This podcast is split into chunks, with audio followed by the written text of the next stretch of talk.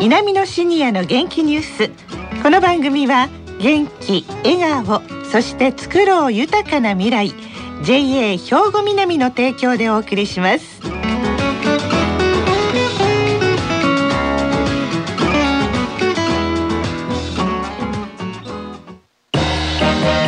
皆様の元気生活を応援する JA 兵庫南。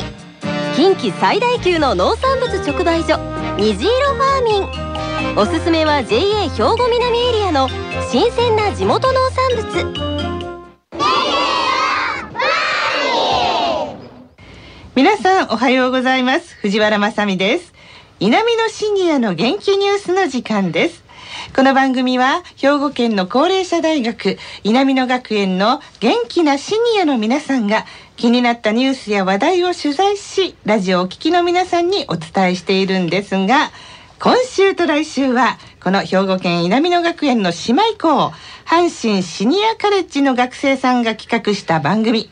題して阪神シニアの元気ニュースとしてお届けしてまいります。それでは自己紹介からお願いします。おはようございます。山際久美子71歳です。渡辺康之75歳です。田島千代子84歳です。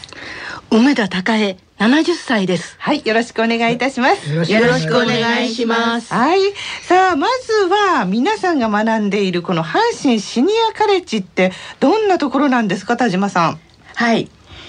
私たちが学んでいる阪神シニアカレッジは神戸阪神地域に住んでいる私たちシニアを対象とした講座で、はい、講義やクラブ活動を通じて教養を深め仲間づくりの輪を広げています、はい、また学んだ知識やネットワークを生かして地域でいろんな活動につなげています。はいなるほどね。さあもうちょっとね詳しく教えていただきたいんですがということでスタジオには阪神シニアカレッジの小玉博次副学長にも来ていただいております。小玉副学長どうぞよろしくお願いいたします。よろしくお願いいたします。まずあの阪神シニアカレッジの概要をご紹介いただけますか？はい、えー、阪神シニアカレッジは公益財団法人の兵庫県生きがい創造協会が兵庫県の支援を受けて運営する高齢者大学なんですけれども、はい、4年生の学科が園芸健康国際理解3つあります。それから、2年生の講座が阪神人町創造講座ということで1つ。それぞれですね現在のところあの各学科講座が別々な学習場所になっておりまして、はい、えー、園芸学科は宝塚健康学科は西宮。国際理解学科は尼崎。阪神人町創造講座は伊丹、うん、ということでそれぞれが別々の場所で、うん、現在授業を行っております。でも今はねその学び屋というのがあまり言葉は良くないですけれども、まあ、バラバラの地域にあるという阪神シニアカレッジなんですがでもなんか新しくなるんですね。はい。2019年4月ですね。来年の4月から今現在建設中なんですけれども、はい、宝塚市役所のすぐ隣に新しい学者が建っておりまして、うん、でそこで授業がスタートするということになってます。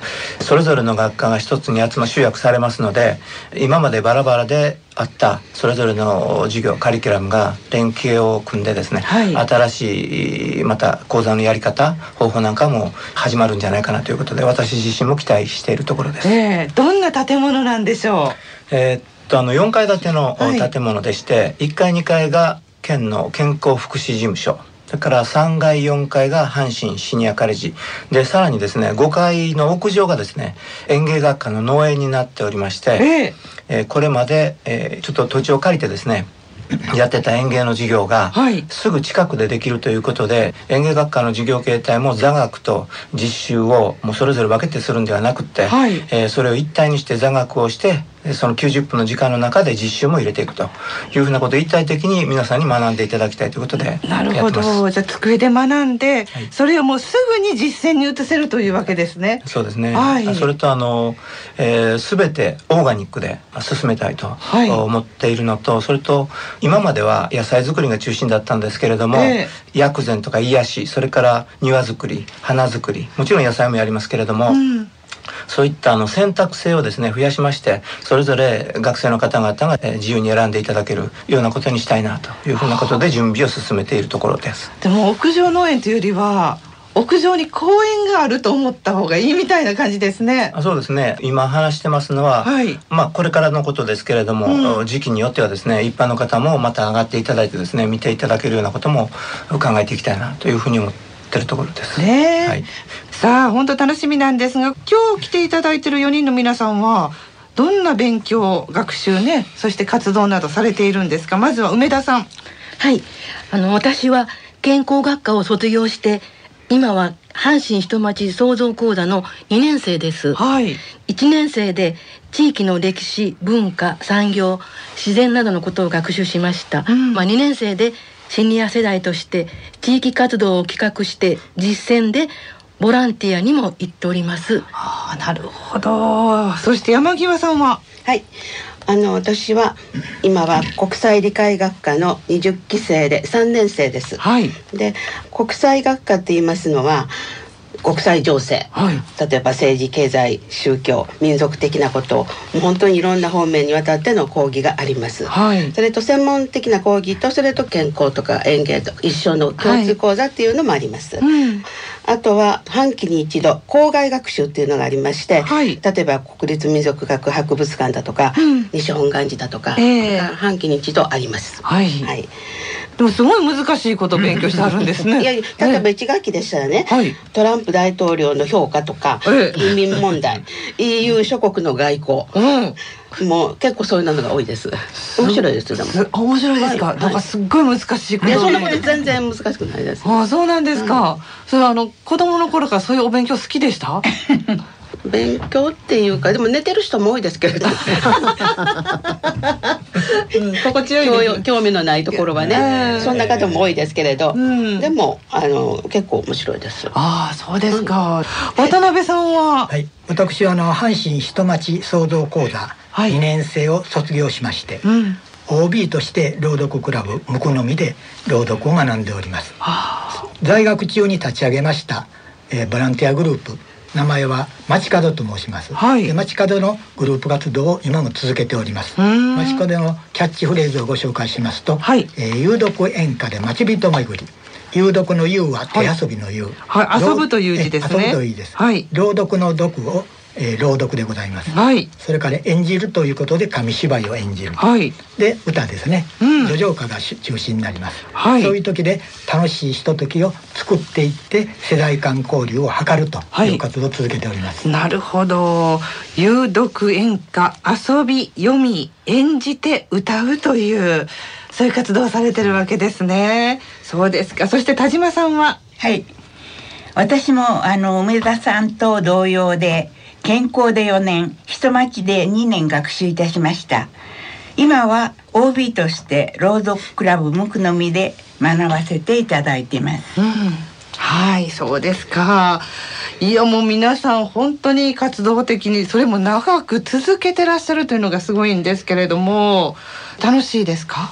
山際さんはい楽しいです。それと半期に一度は校外学習っていうのがあるんですね、ええそれはまたみんなで前後の お食事会とかもはい。結構楽しいですのでそんなのもあります。なるほど、はい。梅田さんはまあ私健康まあ4年間行ったんですけどね、ええ。あのまあ健康についてねやっぱりちょっとはあの注意せないかんことをねまあいろんな先生に習ってまあ少しはまあ気をつけるようになっております。しかも実践でしていけるわけですもんね今勉強したことが、まあそうですね。ね。そして渡辺さん。はい。はい私はあの人を知り地域を知り自分を知るという目標を1年生の時に聞きました。はい。で本当にこれができるんだろうかと。でもし仲間を作っていくのにこれが役に立つんであれば、うん。いっぺん試してみようと思ってやりました。あ仲間を作ります。で入ったんですか。い。い言葉ですねこれ。人を知り、はい。地域を知り、はい。そして自分を知るという、なるほど、えー、そして田島さん。はい。はい。そうですね。私は、まあ、健康については老後はやっぱり健康が大事だと思いましたので、うん。まず健康学科を選びました。そして4年間学んでまあそれなりに勉強はできたと思ってます。はい。でその後人待ちっていうのはなかなかできなくて間があったんですが、はい。地域の活動もしておりましたので、はい。それをより以上豊かにするために人待ち講座に入りました。な。るほど。そうですか。いや小玉副学長皆さん生き生きしてらっしゃいますけれども先生から見ていていかがですか？あの私阪神シニアカレッジに来て2年半はいになるんですけど、まず一番あの驚いたのが皆さんの元気さパワフルですパワフルねですね。あの、自分のことを思ってもです。逆にあの皆さんから元気いただいている毎日なんですけれども、はいあそのそれを一番感じるのがクラブ活動なんですね。えでクラブ活動はあの今は宝塚の教室で活動することが非常に多いんですけれども今度新しい校舎ができましたらたくさんの部屋ができますので、より活発にできるようになると思います。えでそのあのクラブ活動っていうのが先ほどお話ありましたけども仲間づくりに非常に大きな意味があると思います。あのでねボランティア活動としてどっか施設へ行って、あるいは学校へ行って仲間ができるとそういう活動もまた次へ続いていくのであの先ほどおっしゃった仲間づくりっていうのがですね、阪神シニアカレッジにとってはですね結局のところ最も大きな大事な部分だと思ってますね。そうですかあのまたね来年の募集もそろそろ始まるそうなんですがはい。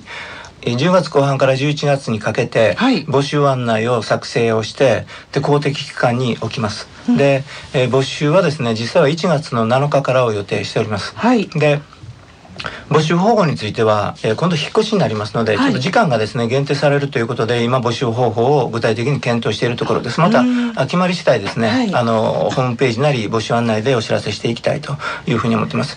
そうですね、はい。ぜひあのラジオをお聞きの皆さんも頭の中に阪神シニアカレッジという言葉をちょっとね置いといていただいてチラシとかパンフレットとか見つけたらちょっと手に取っていただければそうですねあのより一層深く分かっていただけるかと思います。で先ほどもねお話がありましたボランティアをされているということで無垢の実の活動来週ご紹介したいと思いますのでどうぞお楽しみになさってください。今日どうもありがとうございました。ありがとうございました。皆様の元気生活を応援する JA 兵庫南近畿最大級の農産物直売所虹色ファーミンおすすめは JA 兵庫南エリアの新鮮な地元農産物。それではここで兵庫県の高齢者大学の動きやシニアの皆さんにも興味のある行事などをお知らせいたします。今日ご紹介した阪神シニアカレッジではより多くの皆さんに学ぶ楽しさと講義の雰囲気を体験していただけるようリレー公開セミナーを実施しています。11月2日の金曜日にはユニバーサルツーリズムシニアの役割と題して立命館大学文学部特命教授の藤巻正美さんによる講演があります。時間は午後1時30分から午後3時まで。場所は尼崎市中小企業センターです。参加は無料です。事前申し込みもいりません。どうぞお気軽にお越しください。詳しい内容はホームページで案内していますのでご覧ください。阪神シニアカレッジで検索してくださいね。さあこの後は兵庫ラジオカレッジの時間です。このままラジオ関西をお聞きください。南のシニアの元気ニュース。この番組は元気笑顔そして作ろう豊かな未来。JA 兵庫南の提供でお送りしました。